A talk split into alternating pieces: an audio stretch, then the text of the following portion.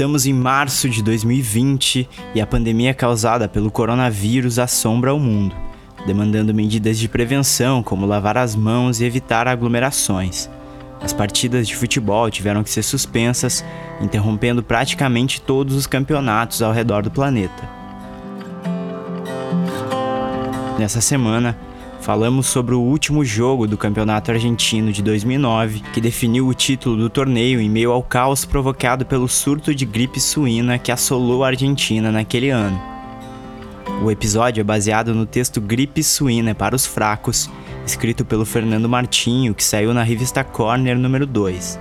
Se tu ainda não conhece a revista, acesse leiacorner.com.br. Eu sou Leonardo Oliveira e esse é o Histórias de Futebol.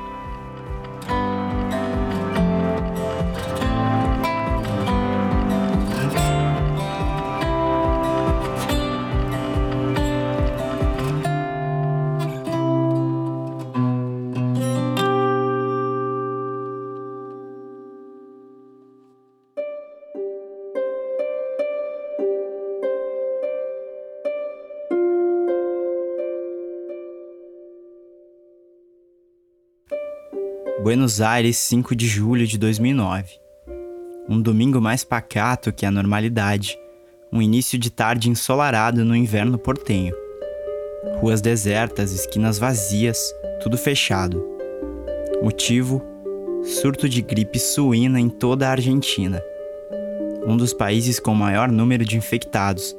As grandes empresas tiveram que dar férias forçadas, as aulas foram suspensas e o recesso de meio de ano foi antecipado sem previsão de retorno. Álcool em gel, evitar aglomerações, ônibus, metrôs, etc. Tudo suspenso. Menos aquele último jogo decisivo do Clausura de 2009. Vélez Sarsfield e Huracan chegavam à última rodada decidindo o título em confronto direto no José Amalfitani Casa do Velhos. No entanto, o Huracan, muito elogiado pela imprensa, comandado por Angel Capa, tinha a vantagem do empate. Falava-se durante a semana que se jogaria com portões fechados por conta da gripe suína. Que nada. Ninguém se atreveu a limitar o número de torcedores. Foi liberada a capacidade máxima dos ingressos. Ônibus lotados em direção ao bairro Liniers. Dava até medo de segurar nas hastes os coletivos. Muita gente usando máscaras para evitar o contágio da gripe H1N1. Temperatura baixa, ambientes fechados, tudo que era recomendado não fazer era exatamente o contrário do que se fazia naquele ônibus que cruzava Buenos Aires, desde o bairro de Palermo até Liniers, pela Avenida Juan Justo.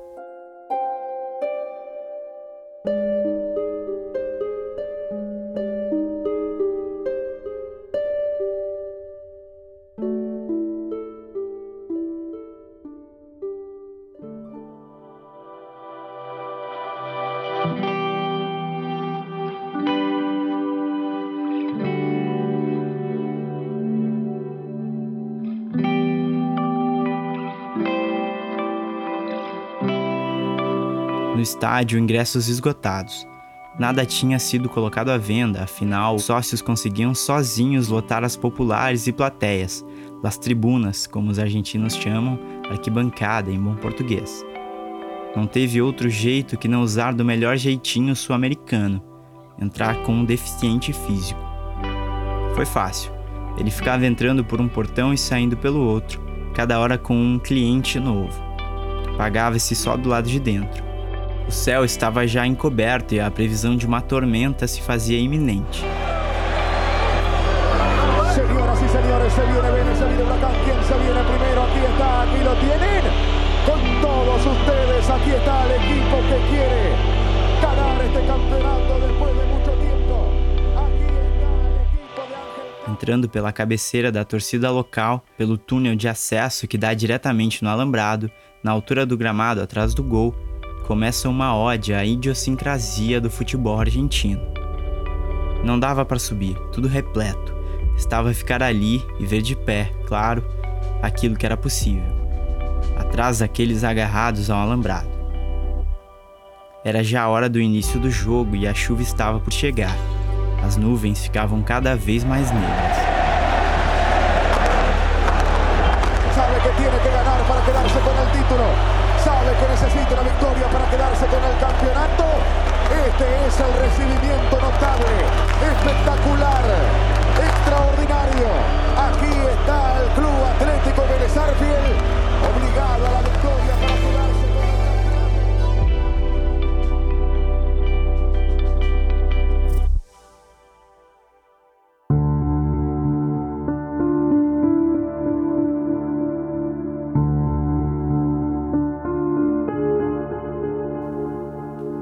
Times entram em campo. Uma fumaça azul e branca encobre qualquer visão do gramado. Primeiro, uma pancada na cabeça. Algum objeto arremessado, certeiro por puro azar. Eram bobinas de papel, tipo aquelas de maquinetas de cartão de crédito ou débito e não rolos de papel higiênico, como se costumava usar no Maracanã lá nos anos 90. Logo depois, outro golpe. Outra bobina. Era olhar para o lado e ver as pessoas naquela parte de baixo da arquibancada, protegendo a cabeça e os filhos. Cabia ali aguentar a dor das bobinas arremessadas e proteger os menores. Não dava para ver nada. Muito mal se viu os jogadores entrando em campo e depois nada mesmo. Uma nuvem, um espetáculo, como o futebol argentino sabe fazer. Rola a bola em meio à fumaça azul e branca que aos poucos se desintegrava, começa a chuva. Às 15 horas fazia-se noite quase. A chuva apertou, era melhor ir para outro lugar. Subindo as escadarias por canto da arquibancada popular, onde parecia haver mais espaço, começavam a surgir alguns torcedores se esquivando da chuva, mas o túnel de acesso lá em cima não permitia nenhuma visão do campo. Dali, dava para ver os refletores opostos já acesos e uma chuva diferente, mais espessa. Era granizo. O jogo teve que ser interrompido e aí sim todo mundo entrou pelos túneis e nada mais vinha à cabeça além do temor pela gripe suína. Eh, Se para el juego a los 19 minutos por caída de granizo. Mira el tamaño, ¿no? 19 No, además no tiene protección, los jugadores se vienen tomando la cabeza, porque lógicamente las piedras golpean contra cada uno de ellos.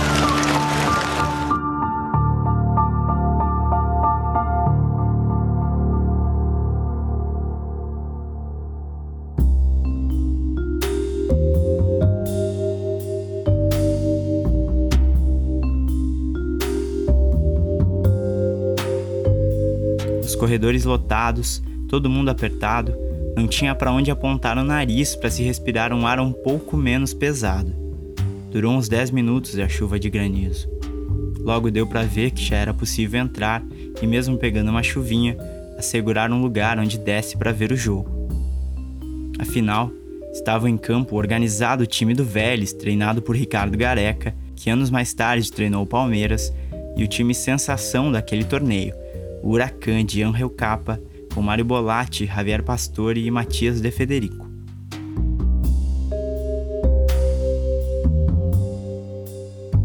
O Huracan fazia um belo campeonato, com um time leve, que tabelava em diferentes zonas do campo e arrancava elogios da imprensa menotista. Horácio Pagani, comentarista da TIC Sports, declarava que aquele era o futebol de que o povo gostava.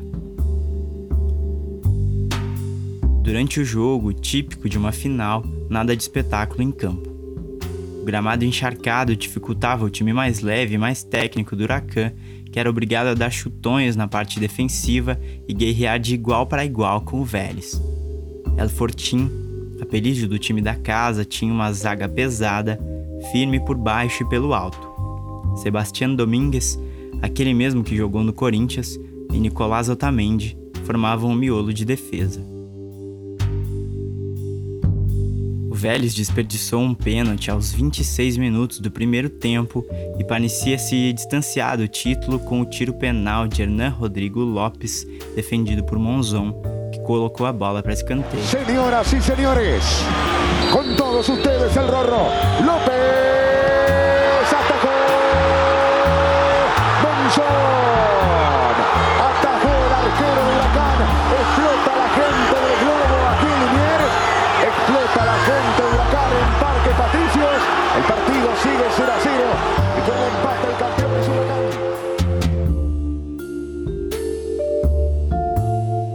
uruguaio Hernan Rodrigo Lopes, artilheiro do Fortim naquele campeonato, acertou um cabeceio na cobrança do escanteio, mas Arano tirou de cabeça sobre a linha e evitou que a bola entrasse.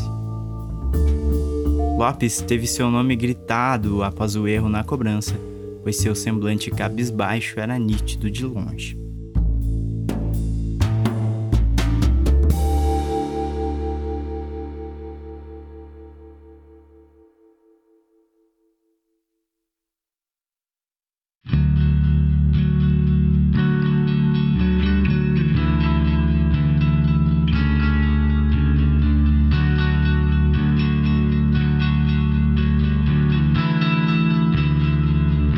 Jogo seguiu truncado, as unhas dos torcedores do Vélez já estavam todas ruídas e nada aconteceu até que aos 38 do segundo tempo, após lançamento de Sebastião Domingos na direção de Lopes, que disputou a bola com o zagueiro e sobrou para Larrivei, que dividiu com o goleiro e foi de carrinho, cometendo falta clara em Monzon.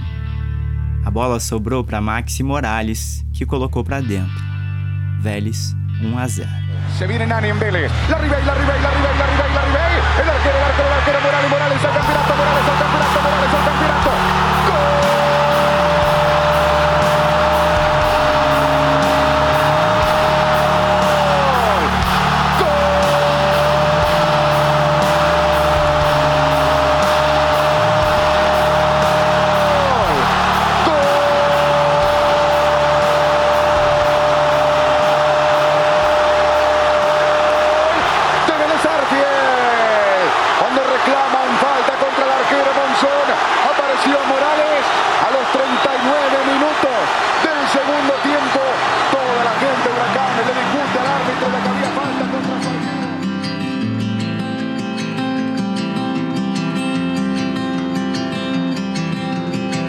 pra frente, se já não houve muito futebol antes, menos ainda se viu.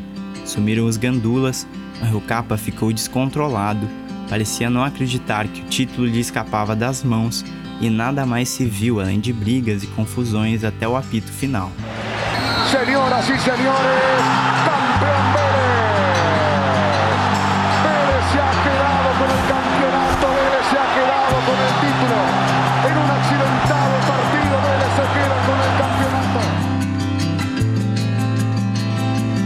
Continuou a ode à idiosincrasia das torcidas argentinas. A escalada dos alambrados, os abraços com estranhos, os jogadores só de cueca e chuteiras e o buzinaço em Liniers. O bairro foi tomado por torcedores. Era hora de voltar para casa e fazer exatamente tudo aquilo que não era recomendado. Pegar um ônibus lotado, todo fechado, ser obrigado a segurar onde todo mundo parecia ter segurado antes de você, pelo quentinho da barra, e aguardar a travessia de um lado ao outro da capital argentina pela Avenida Juan Justo. Afinal, Felipe Suína é para os fracos.